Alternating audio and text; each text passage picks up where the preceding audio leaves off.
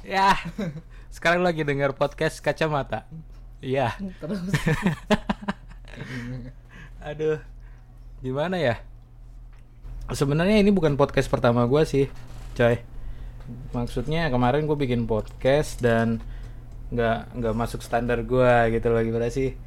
Kayak lu pengennya ngarepinnya kayak begini, eh dapetnya malah begitu. ya cerita seorang editor. Iyalah pokoknya. Jadi di saat lu mengharapkan sesuatu tapi lu nggak ngelewatin standar yang lu mau. Jadi ya tanpa disadari dalam diri lu sendiri tuh lu bikin quality control gitu loh. Ada quality controlnya dan nggak lulus persyaratan yang lu pengen gitu loh. Jadi di reject sama isinya. iya. Oh, oh iya gua nggak kenalin ya. Sebenarnya gua gua di sini nggak sendiri. Gua ngajak temen gua dia salah satu narasumber yang mungkin bisa dipercaya mungkin sih. Mungkin mungkin dulu aja kita berharap dulu aja. Soalnya gue belum mampu buat ngedatengin narasumber yang kompeten. Namanya perlu disebutin nggak namanya? Perlu nggak? ya lu mau apa enggak?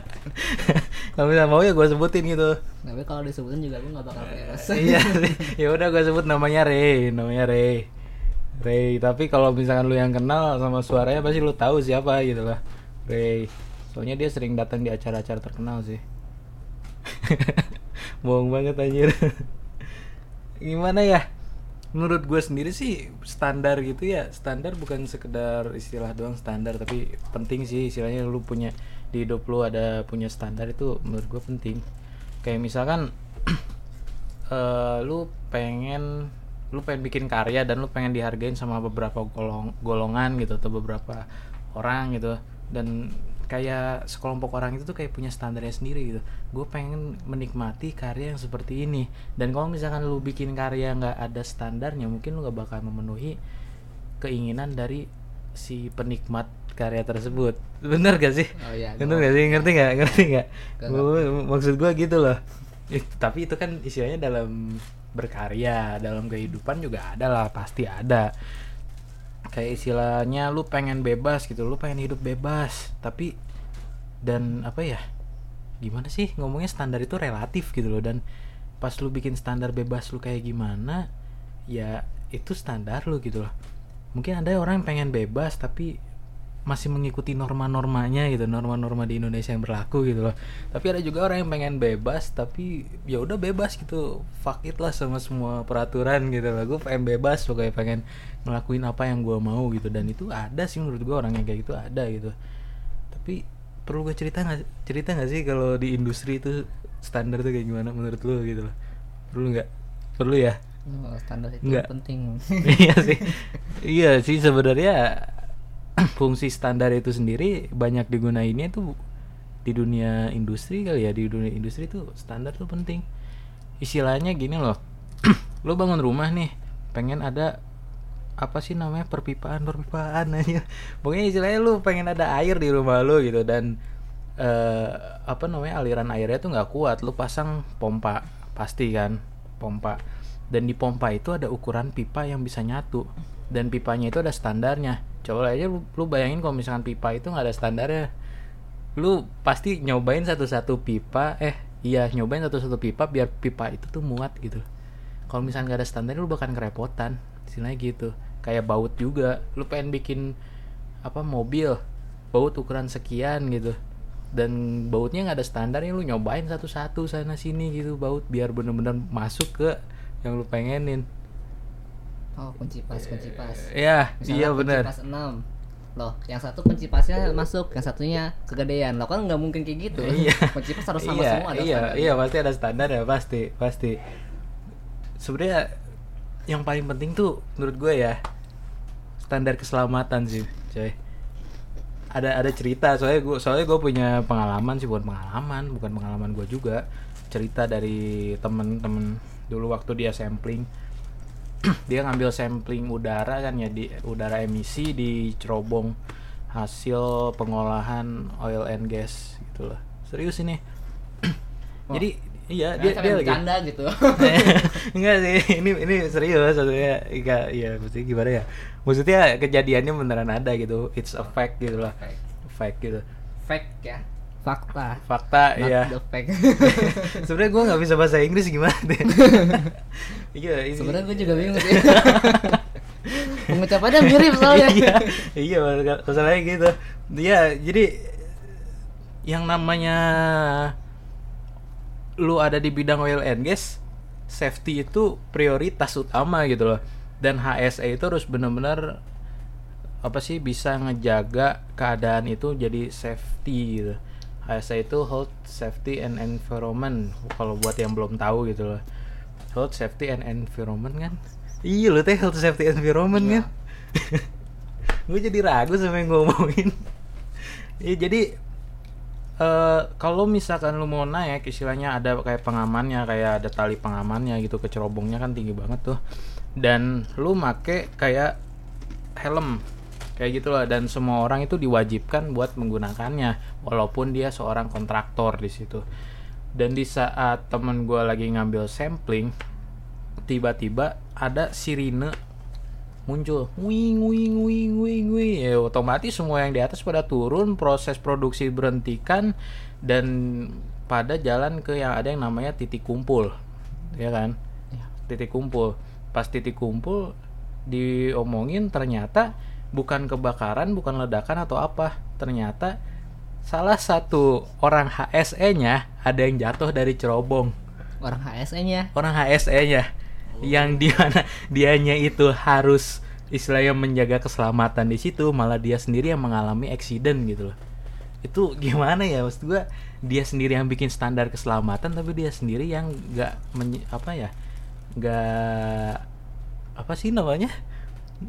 Nggak melakukan ya iya dia sendiri yang kena gitu loh penyebabnya penyebabnya? Penyebabnya adalah dia nggak make si tali pengaman dan nggak make si sebenarnya kalau misalkan helm sih nggak guna-guna amat tapi dia nggak make tali pengaman gitu. Jadi dia naik naik naik kepleset. Helm itu berguna. Iya sih. Gak perlu ketinggian lo. Iya dia, dia pokoknya gak pakai helm pokoknya dia melakukan hal yang disebut unsafe act istilahnya unsafe act kalau di ASC itu kalau salah. Unsafe act in unsafe condition. Nah, iyo unsafe act in an eh, ah tahu gue Oke, bisa oke. ngomongnya ya. Dan yang bikin gue salut sebenarnya dari perusahaan oil and gas itu ada mereka tuh ada kayak apa ya di standar keselamatannya itu ada yang harus dilaporkan dan itu wajib. Dan itu tuh istilahnya ada yang disebut near miss dan accident. Accident yang tadi udah jadi kecelakaan tapi ada juga yang disebut near miss. Istilahnya sebuah kejadian yang bisa berakibat fatal gitu loh. Dan bukan Contohnya? Contohnya? contohnya gimana ya? Pleset. Pleset. Atau misalkan lu lagi jalan gitu jalan di istilahnya kan kalau apa sih namanya kayak balkon gitu ya. Pokoknya di atas kan biasanya kalau di tempat-tempat kayak gitu ada apa sih kayak jembatan atau gimana gitu dari besi. Nah biasanya kalau udah kelihatan ada karat dikit atau kayak apa biasanya dipotoin terus dilaporkan gitu loh. Jangan kan kayak gitu. Eh, di tempat jalan terus di atas ada kayak pipa atau apa yang kelihatan mau jatuh itu dipoto dan dilaporkan. Dan karena saking kayaknya oil and gas gitu ya gue gue ngasih tahu nih. Kalau misalkan lu bisa nemuin hal yang near miss seperti itu dan lu laporkan ke ASE biasanya lu dapat bonus serius loh ini ini ini juga temen gue juga dapat gitu. Malah dia simple banget men. Istilahnya kan kalau lu ada di outshore di tengah laut istilahnya lu dapat di tengah laut lu dikasih tempat tidur. Dan pas dia dapat tempat tidur itu kayak tingkat gitu kan. Pas dia mau bangun itu mentok. Jadi apa sih yang tingkat keduanya itu nggak nggak Oh, iya, lebih iya. tinggi daripada si tinggi si orangnya pas lagi duduk nah dia dia pas bangun dia ngerasa oh ini bahaya nih bangun nabrak si atasnya nggak tahu lu bocok gitu kan. Bahaya juga ya dia foto dia selfie kirim ke SE nya nggak taunya dapat duit 200 ribu. Lumayan kali. Cuma foto gitu doang lu dapat 200 ribu. Kalau istilahnya itu kan yang ada di industri gitu loh kalau misalkan lu sendiri gitu ya lu kan punya passion di masakan gitu ya Loh. iya kan lu punya passion di masakan gitu loh lu punya standar sendiri gak sih buat hal yang lu suka gitu loh Nah, paling gampang dan paling umum tuh sebenarnya ketika lu motong bahan makanan Iya, terus Nah kan standarnya itu lu bikin kepalan kayak tangan kucing supaya jari lu nggak kepotong sama pisau. Nah itu standar Iya. buat motongnya. standar buat motong. Tuh. Terus Terus misalnya ya eh, kalau dari segi environment ya mungkin bisa nambahin apa namanya kayak exhaust ya. Takut terjadi kebakaran ketika eh, lu lagi masak kan. iya, Dan ada juga mungkin smoke detector boleh. itu maksud istilahnya standar kalau misalkan lu mau masak gitu. Itu sebenarnya bukan standar itu sebenarnya lebih ke pengamanan kalau terjadi hal-hal yang tidak diinginkan. Anjas. Iya Kalau standar ya seperti yang tadi ya standar lu cara motong Nah, supaya lu nggak terluka. iya. Kalau istilahnya itu kan secara apa sih namanya? Apa ya? Apa sih itu namanya? Pokoknya itu kan kayak standar lu motong, standar kayak gitu, kayak teknis gitu ya. Hmm. Kalau misalkan dari hasil gitu, lu ada standar nggak? Kayak misalkan gue pengen hasil masakan tuh yang platingnya tuh kayak gimana gitu. Itu jadi standar pribadi lu masakan enak dan masakan bagus kayak gimana sih? Ada nggak gitu? Kalau standar gua sih yang pertama dari rasa dulu, yang kedua baru plating. Karena plating itu kan bisa nambah selera makan. Dan di Iya. plating itu kan seperti ibaratnya seni ya. Mungkin gue berjiwa seni. Anjas. Tapi emang bener, saya gue suka plating Ah, dan gue ingin menggabungkan antara masak dan seni. Akhirnya terjadilah plating. iya. Nah di situ kan gue masak. Jadi yang gue utamain kan pertama bumbu dan rasa.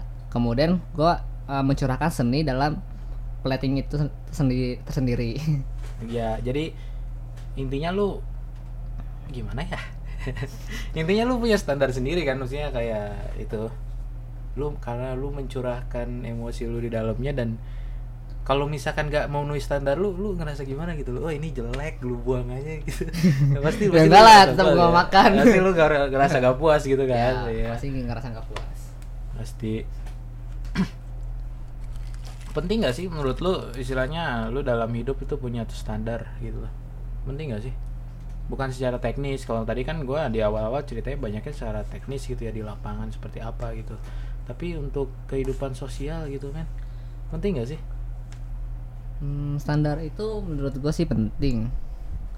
Kan kalau lu ingin hidup yang lebih baik, lu punya standar. Lu ingin sesuatu yang lebih baik, lu harus punya standarnya. Oh, gue berhasil melewati standar gua. Ah. Artinya gue berhasil. Kayak gitu. iya sih tapi ini ya menurut gua sih ya kalau misalkan lu naruh standar terlalu tinggi kadang resiko kegagalannya tuh tinggi juga men iya gak sih kayak misalkan gua gua pengen nyari cewek yang cakep men Anjas. gitu kan gua gua pengen cewek kayak Aura kasih lah gitu lah Tapi muka lu standar aja. iya Oh. enggak sih maksud Jadi lu harus melewati standar lu. iya maksud gua, gua harus melewati standar gua gitu loh tapi emang menurut gua cewek itu kalau misalkan dia punya standar istilahnya bukan standar sih dia misalkan sering main atau kebiasaan sehari harinya itu istilahnya kafe kayak gitu loh terus tas juga yang ya sejuta dua juta atau baju juga yang lumayan gitu kan. Biasanya mereka apa ya kalau misalkan mereka bilang tipe cowoknya yang penting nyaman menurut gue itu bullshit man bullshit serius serius. Bullshit. Man. Karena sebenarnya tanpa disadari mereka itu bikin kayak standar. Kalau misalkan lu nggak bisa memenuhi standar yang dia bikin lu sama sekali nggak dilirik. Menurut gue sih tanpa disadari di alam bawah sadar mereka mereka melakukan itu. Hmm, iya nggak sih? iya nggak sih? Iya. kayak misalkan lu mere apa sih dengan kayak keseharian dia yang nongkrongnya di kafe tapi istilahnya lu cuma sekedar sukanya di warung kopi biasa gitu warung kopi pinggiran kadang mereka kayak ya dia mah gitu gitu loh Itu gimana ya? itu gimana kayak kurang tertarik gitu loh kalau misalnya lu nggak bisa ngikutin gaya hidup si wanita itu kadang lu nggak bakalan diterima Berarti itu standar dari si wanitanya. standar dari si wanitanya Ya, Berat ya, berat. iya sih maksudnya itu apa ya terserah sih kalau misalkan lu ngomong-ngomong gua banyak ngomong atau gimana so tahu gitu. Tapi banyak sih ya teman-teman gua juga banyak yang merasakan itu. Aduh, Iya sih. susah juga ya. Gua biasanya minta kopi tuh gratisan ke teman. itu dia. Soalnya gue juga ngerasa sih. Gue juga mengalaminya gitu walaupun dia bilang ya yang penting mah bikin nyaman gitu. Padahal mah enggak sih bullshit banget yang kayak gitu ini antara gue memberitahukan dan gue curhat akan pengalaman gue sih Oke, jadi ini fakta. fakta Oke, dari fakta. pengalaman gua gitu kalau misalkan lu di sana ada yang ngerasa nggak seperti itu ya mungkin itu lu dan gua nggak bertemu sama lu gitu loh ya mau gimana lagi seadanya saya mah kehidupan. kehidupan ya, tapi kalau kehidupan tuh masuknya ke standar yang nggak bisa diukur ya, beda sama kayak tadi di perusahaan itu kan standarnya terukur ya. Hmm. Sudah divalidasi dan diverifikasi. yo eh Iya sih kalau misalkan standar di kehidupan ya relatif semuanya relatif gitu gua nggak suka sih sebenarnya kalau disebut relatif karena tidak memberi kepastian men Tapi emang bener loh kan setiap orang beda-beda standarnya. Iya, tapi nggak memberikan kepastian. Jadi Gitu lu loh. jadi lu nggak suka yang nggak pasti-pasti. Oh, Iya. Sekarang lagi kumpul-kumpulin sama temen-temen nih. Terus kebetulan lagi main TOD. TOD apa? TOD apa? Truth order. Eh, Eh, apa? Truth order. Oh, truth order. Anjing apa tuh gua- artinya? Jujur dan berani Oh, sih. iya. Anjir gue ketahuan banget bodohnya bahasa Inggris ya. Coba jelasin gue dulu. Iya. Gimana sih permainan kayak gitu tuh apa? Truth order, TOD. Eh gue gue yakin yang nggak denger pasti lebih tahu. Loh, ceritain dulu gimana? Mungkin ada yang dari kita nggak gini tahu. gini, kok jadi lu yang wawancarin gue sih. Oh ya salah ya. Eh. Maaf. Jadi di permainan itu ya lu harus memilih antara lu harus jujur atau lu harus mengikuti kemauan dari orang yang gak kepilih. Mungkin gua gua mengartikannya seperti itu gitu. Oh, jadi kayak apa?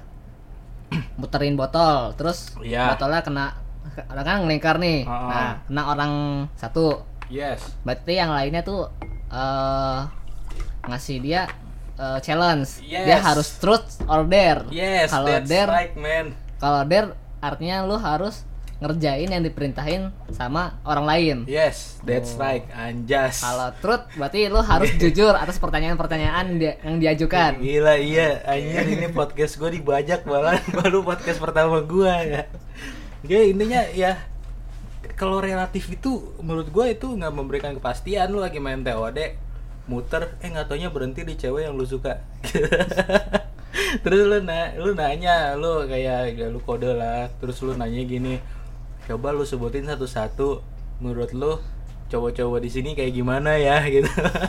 Kode, kode. iya kode kan kode. Katanya pas giliran nyampe ke lu dia cuma bilang "E, kalau misalkan si Aib sih si Aib ya, di sini pada belum tahu nama gue ya gue nggak kenalin diri di awal Iya, pokoknya nama gue Aib, Aib. Kalau telat banget sih kenalinnya. Tapi nggak apa-apa, kan di channel ada namanya. Iya, nanti ada namanya mungkin. Sebenarnya di channel gue namanya Rifai, cuma ya udah nggak apa-apa biar tahu nama gue Aib. Hmm, misalkan cewek itu bilang gue balik lagi nih ya. Cewek bilang kalau misalnya si Aib mah baik kok gitu loh. Si Aib mah baik kok. Si Aib mah baik kok. Woi, baiknya biasa aja. iya bener si Aib mah baik kok gitu. Ini masalahnya yang ukuran ukuran. Anjir gue jadi susah ngomongnya.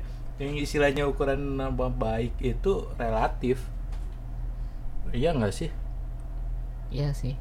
Jadi sebenarnya antara lu bilang si cowok itu baik sama lu nggak mau bilang kalau lu nggak suka sama si cowok itu gitu loh. Tapi kalau kenyataannya emang baik gimana? Hmm, Iya, tapi istilahnya itu kayak men gue yakin itu semua orang yang ngumpul di situ baik gitu loh. Jadi itu bukan sesuatu yang harus lu banggakan gitu. Walaupun itu cewek yang lu suka dan dia bilang baik, ya itu bukan menandakan kalau si cewek itu suka sama lu. Itu bukan standar yang harus lu penuhi biar tahu kalau si cewek itu suka sama lu. Kalau lu pengen tahu cewek itu suka sama lu, cewek itu bakalan bilang gue suka sama lu. Anjing nggak mungkin kayaknya mungkin gak sih ada gak sih kayak gitu? Kalau gitu kenapa nggak sama ya lu suka nggak sama gua? Iya ya. Tutup poin dong. Iya sih. Iya ya. Lagi TOD terus lu to the point terus lu dibilang gua nggak suka. Terus lu pulang sendirian gitu. Ya udah, lu pulang. Ini nggak enak men. Nggak enak banget. Gila baru 20 menit. Terus gua harus ngapain lagi? Capek ya ngomong. iya sih. masanya gue bingung sih maksudnya gue melihat orang-orang bikin podcast itu bisa sampai satu jam 50 menit 40 menit obrolannya mereka ngobrolin banyak sih tapi kayak asik aja dan gue ngobrol banyak baru nyampe 20 menit terus ngomongin apa lagi At? Mungkin kita perlu merekrut seorang penulis. iya Gak bikin naskah buat kita. ini nggak tahu sih oh Ngomong-ngomong kita sambil makan ya. Ini kita makan namanya apa? Bihun telur. Eh bihun telur. Ya bihun telur. Nah, Jajanan anak SD gitu. Uh, gila. Ini enak banget. iya sih makanan sekarang istilahnya banyak yang di remake anjas remake Ya walaupun gua suka masak dan tadi pacing-pacing yang kayaknya wah gua suka juga makanan-makanan sejenis ini yang banyak-banyak micinnya. bikin nggak bikin bego loh Iya micin nggak bikin bego sebenarnya. tapi Micin bikin bikin tapi bego? bikin sakit sakit jiwa. micin tak anjas bikin sakit hati Eh sakit hati. Kok apaan nggak apa-apa? kirain gua ada ide Enggak, gua cuman mengaitkan antara micin dan sakit hati. Gua sedikit bingung.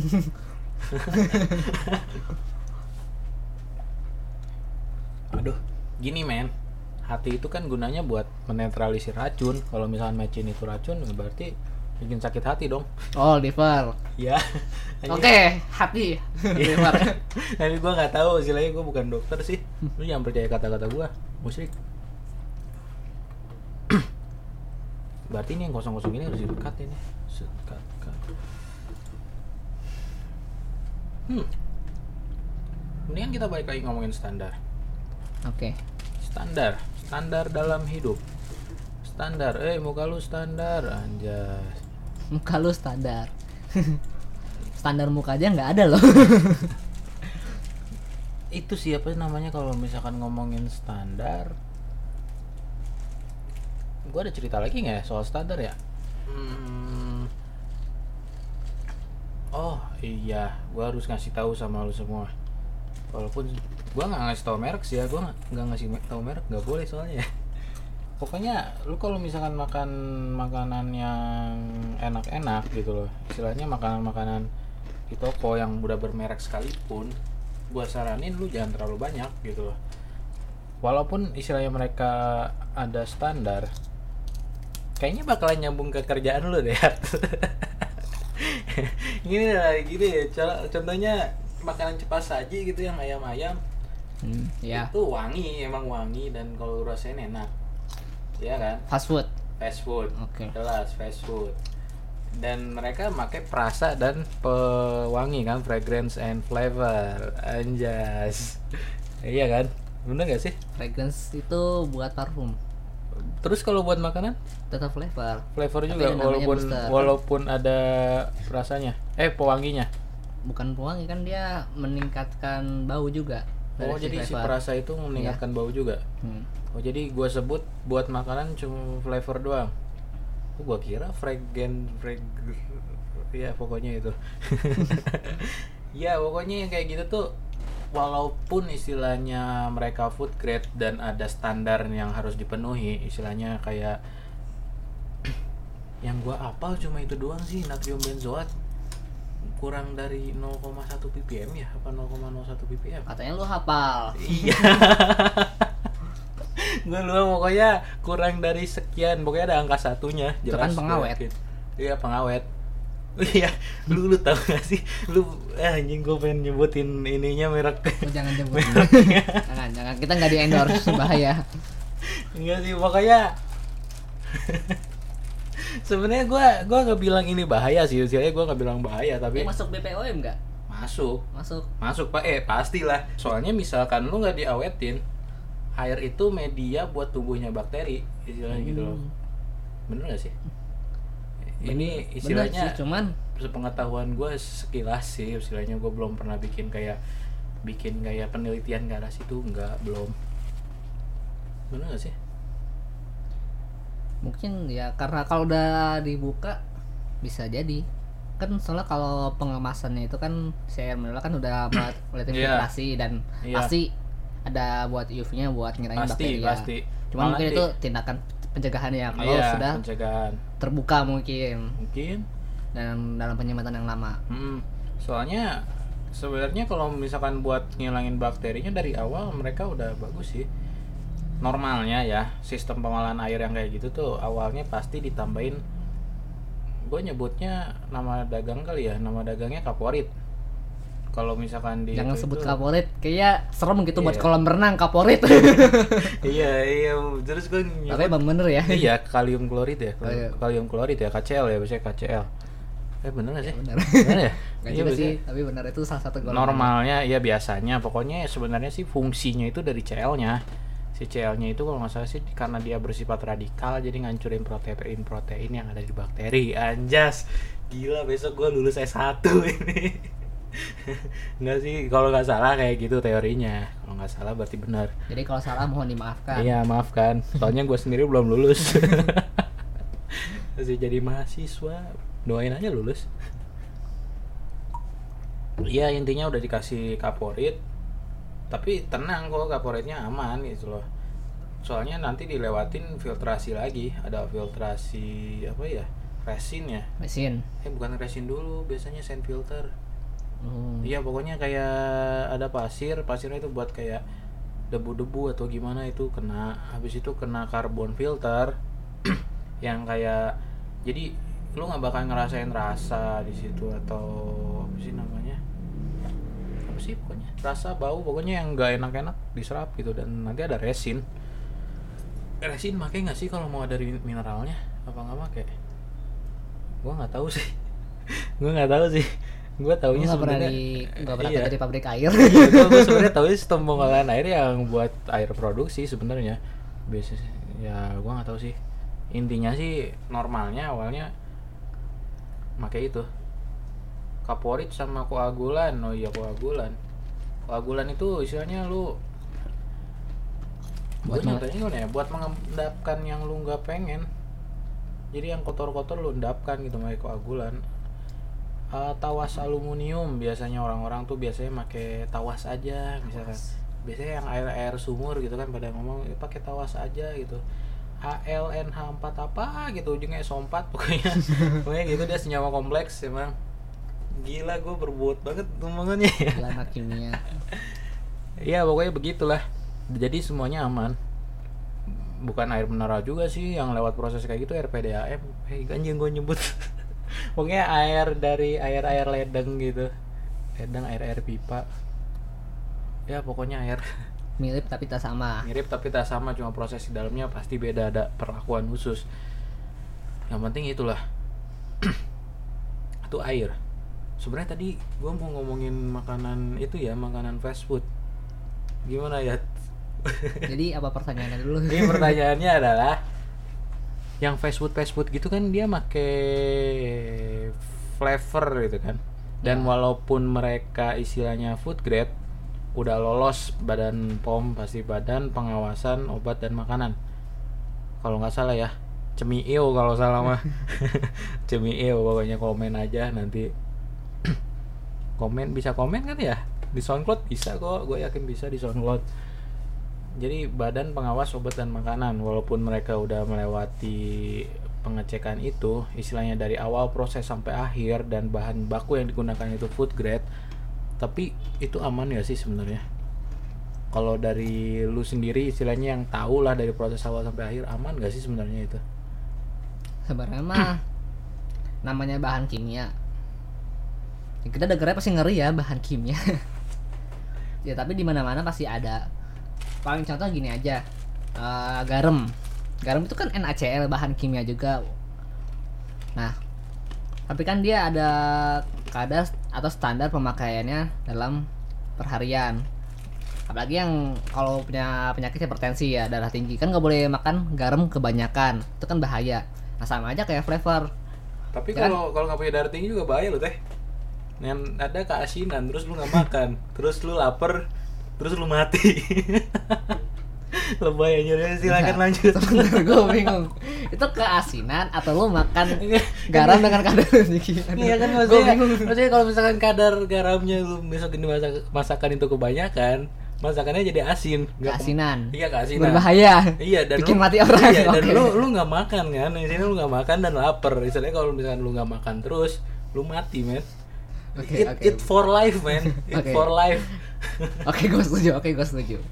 silakan dilanjut Ya jadi ya sebenarnya sama aja. Cuman ya namanya flavor kan mungkin bahan kimianya yang dibuat oleh manusia lebih banyak dan bahayanya mungkin lebih tinggi dari sekedar NaCl doang. Nah itu kan kalau lu makan terus-terusan ya bahaya lah. pasti Jadi kan eh, emang udah ada standarnya pemakaian pemakaiannya itu berapa per gramnya? Dan per persajian untuk manusia. jadi Gua lupa intinya berapa sih kayak per kalori gitu loh mungkin. oh jadi intinya istilahnya lu membuat fra- eh sorry flavor tersebut saat lu menjualnya lu kasih standar gitu. Pemakaiannya harusnya segini gitu. Jadi istilahnya kalau kayak obat ada dosisnya gitu. Bener nggak? Sih? Setahu gua standar kalau pemakaiannya itu tergantung dari perusahaan atau eh, instansi Yang yang, mem- memakainya. Oh, jadi istilahnya lu cuma ngikutin standar dari perusahaan lu. Pokoknya lu bikin pengen rasanya segini, kepekatan segini, ya lu punya standarnya sendiri. Tapi kalau buat pemakaian sehari-hari gimana dari si pembeli? Benar. Ya dari pembeli si flavor atau Hmm. si pembuat makanan yang tadi kan cepat saji itu. Iya, Nah, ya, iya. Dia punya lagi standarnya. Tapi gue yakin banget mereka makanya banyak sih. Soalnya istilahnya gue kalau misalnya jalan di pinggir aja, pinggir Facebooknya itu kecium. kecium itu semua kecium bikin orang lapar tapi lu nggak punya uang jadi lu jalan kelaparan terus lu mati.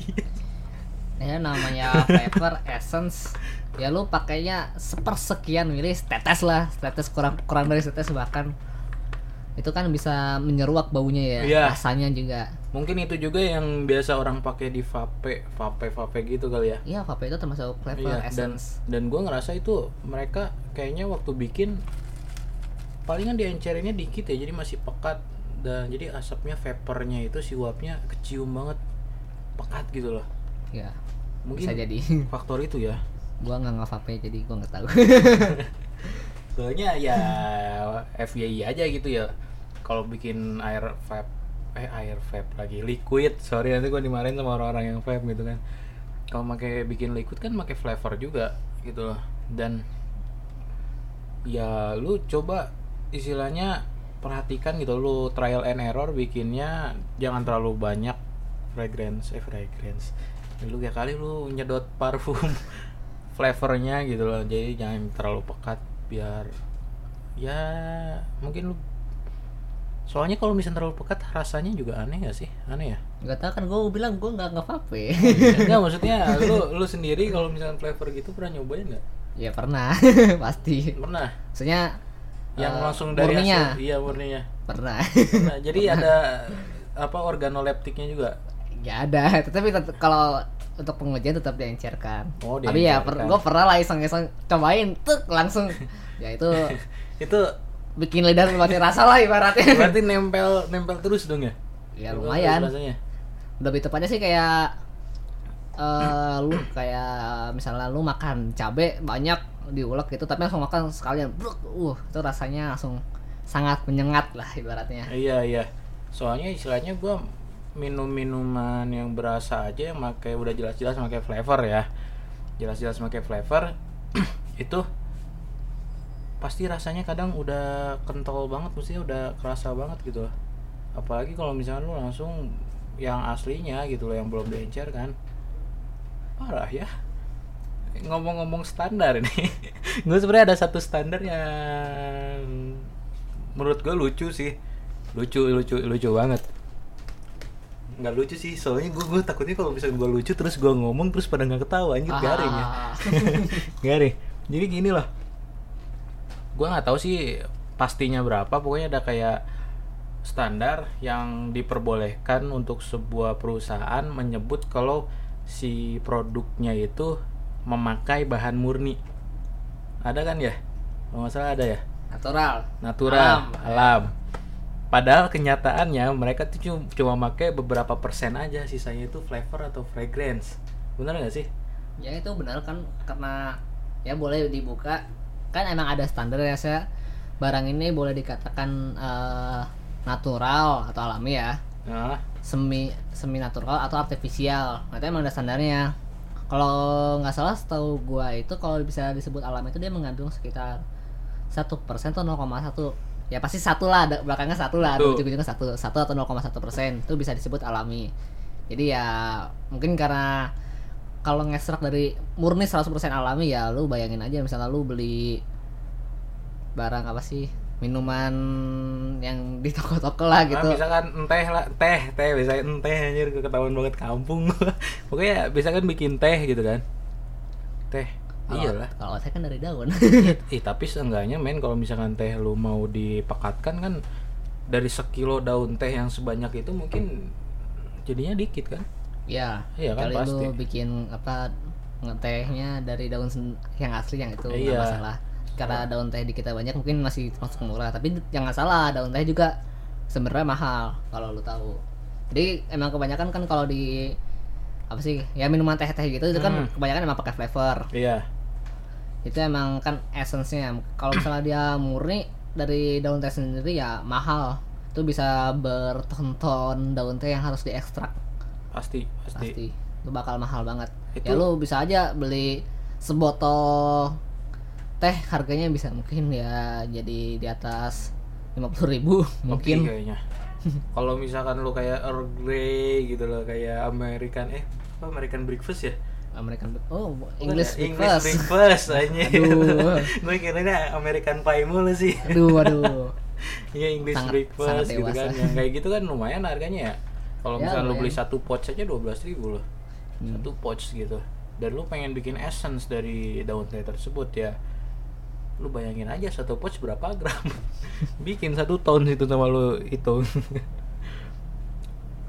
Dan itu tadi satu persen itu satu persen itu eh, si bahan alami dibandingkan keseluruhan atau si bahan alami dibandingkan dengan flavornya doang gitu loh satu persen dibandingkan dengan keseluruhannya misalnya kalau gue bikin flavor berarti termasuk kandungan eh, bahan kimia untuk flavor itu iya jadi disebut satu persen itu cuma flavornya doang. Cuma yang mau bikin rasanya doang. Bukan misalkan kita bikin produk 100 ml nih. Bahan alami harus satu ini persen. bicara ini produk orang atau produk flavor itu beda. Eh, oh iya ya Tapi sebenarnya sama aja sih kalau kalau bikin lu produk bikin orang lah bisa produk ya salah orang teh, lah, gitu teh. ya teh. Kalau satu persennya itu flavor yang alami, ya artinya itu bisa dibikin dari bahan alami. ya jadi istilahnya bikin 100 ml si minuman teh si tersebut gitu. Berarti satu eh satu mililiternya itu adalah si ekstrak tehnya. Begitu kan? Ya, berarti itu disebut satu persen. Ya. Ya kalau salah tahun mohon mohon di- dimaklumi ya. soalnya kita belum baca-baca sih sebenarnya. Kita bukan expert. kita bukan expert. Kita hanya mahasiswa yang mencoba lulus ya berarti men coba lu bayangin satu mili untuk 100 mili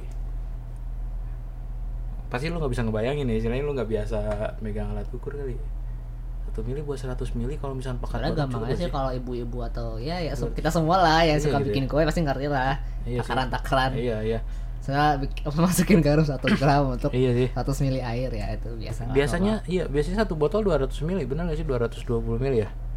Nggak tahu. 200 mili aja 200 mili aja jadi satu persen itu 2 mili 2 mili untuk 200 mili kayaknya itu encer banget istilahnya lu nggak bakalan kerasa kan nggak bakalan kerasa dan Kalau kerasa dong. kerasa ya Iya. cepet. pekat-pekat banget ya kalau misal tapi hasilnya bakalan mahal banget kan pasti ya Iya. pasti mahal banget Di, nih eh, contoh aja di apa pengecekan rasa ya rasa untuk flavor di tempat gua nih misalnya itu kan eh, dilakukan pengecarannya itu cuma 0,1 persen jadi lu bayangin aja cuma 0,1 dalam 100 mili oh jadi istilahnya encer banget berarti kan iya tapi pasti rasanya keluar kuat pasti dan baunya tetap ada keluar Tapi buat bikin yang sepekat itu bayangin lu butuh berapa ton si daun teh gitu loh.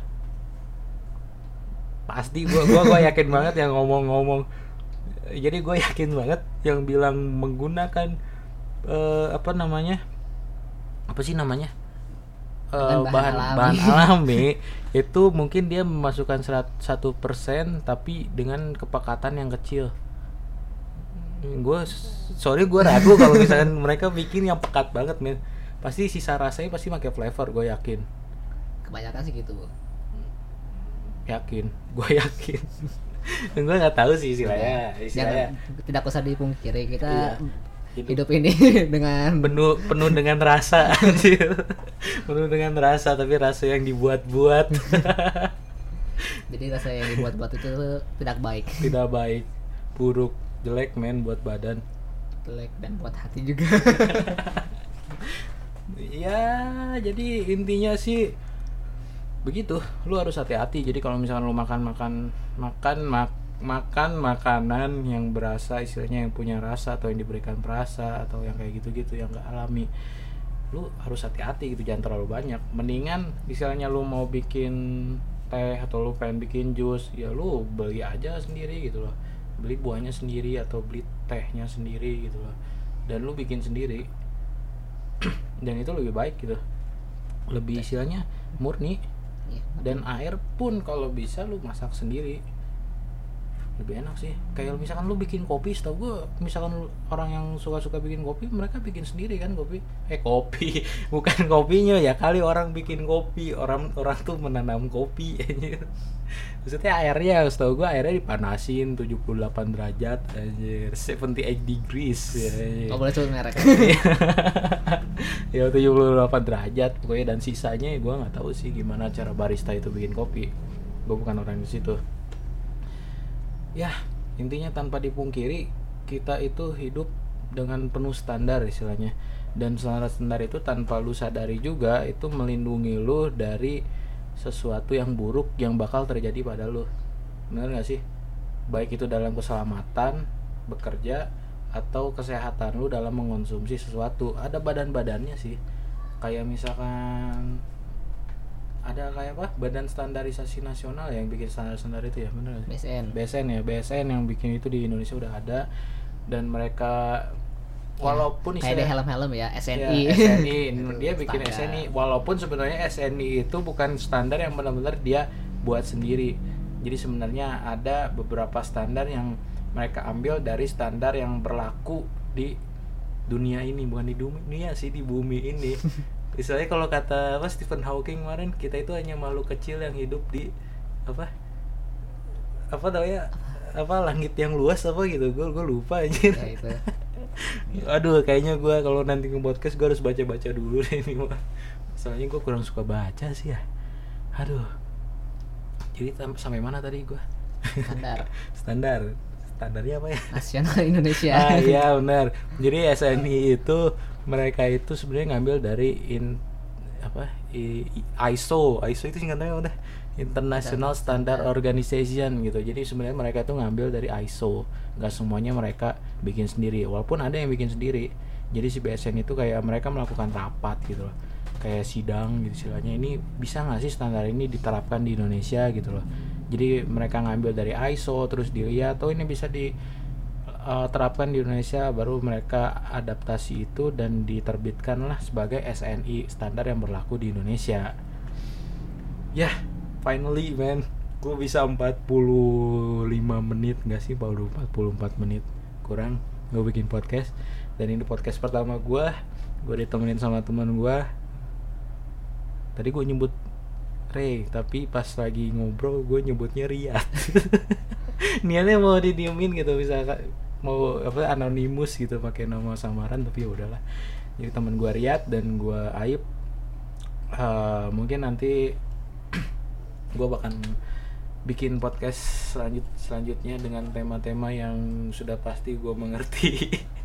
Sudah pasti gue mengerti dan semoga lu semua suka sama podcast gue dan jadi pendengar setia Anjas Ya ini podcast pertama dan belum ada pendengarnya. Followers gue masih nol dan mudah-mudahan bisa nambah. Sekian dari gue terima kasih. Terima kasih. Soalnya awalnya gue gak pakai assalamualaikum men. Oh gitu. Ya udah lah waalaikumsalam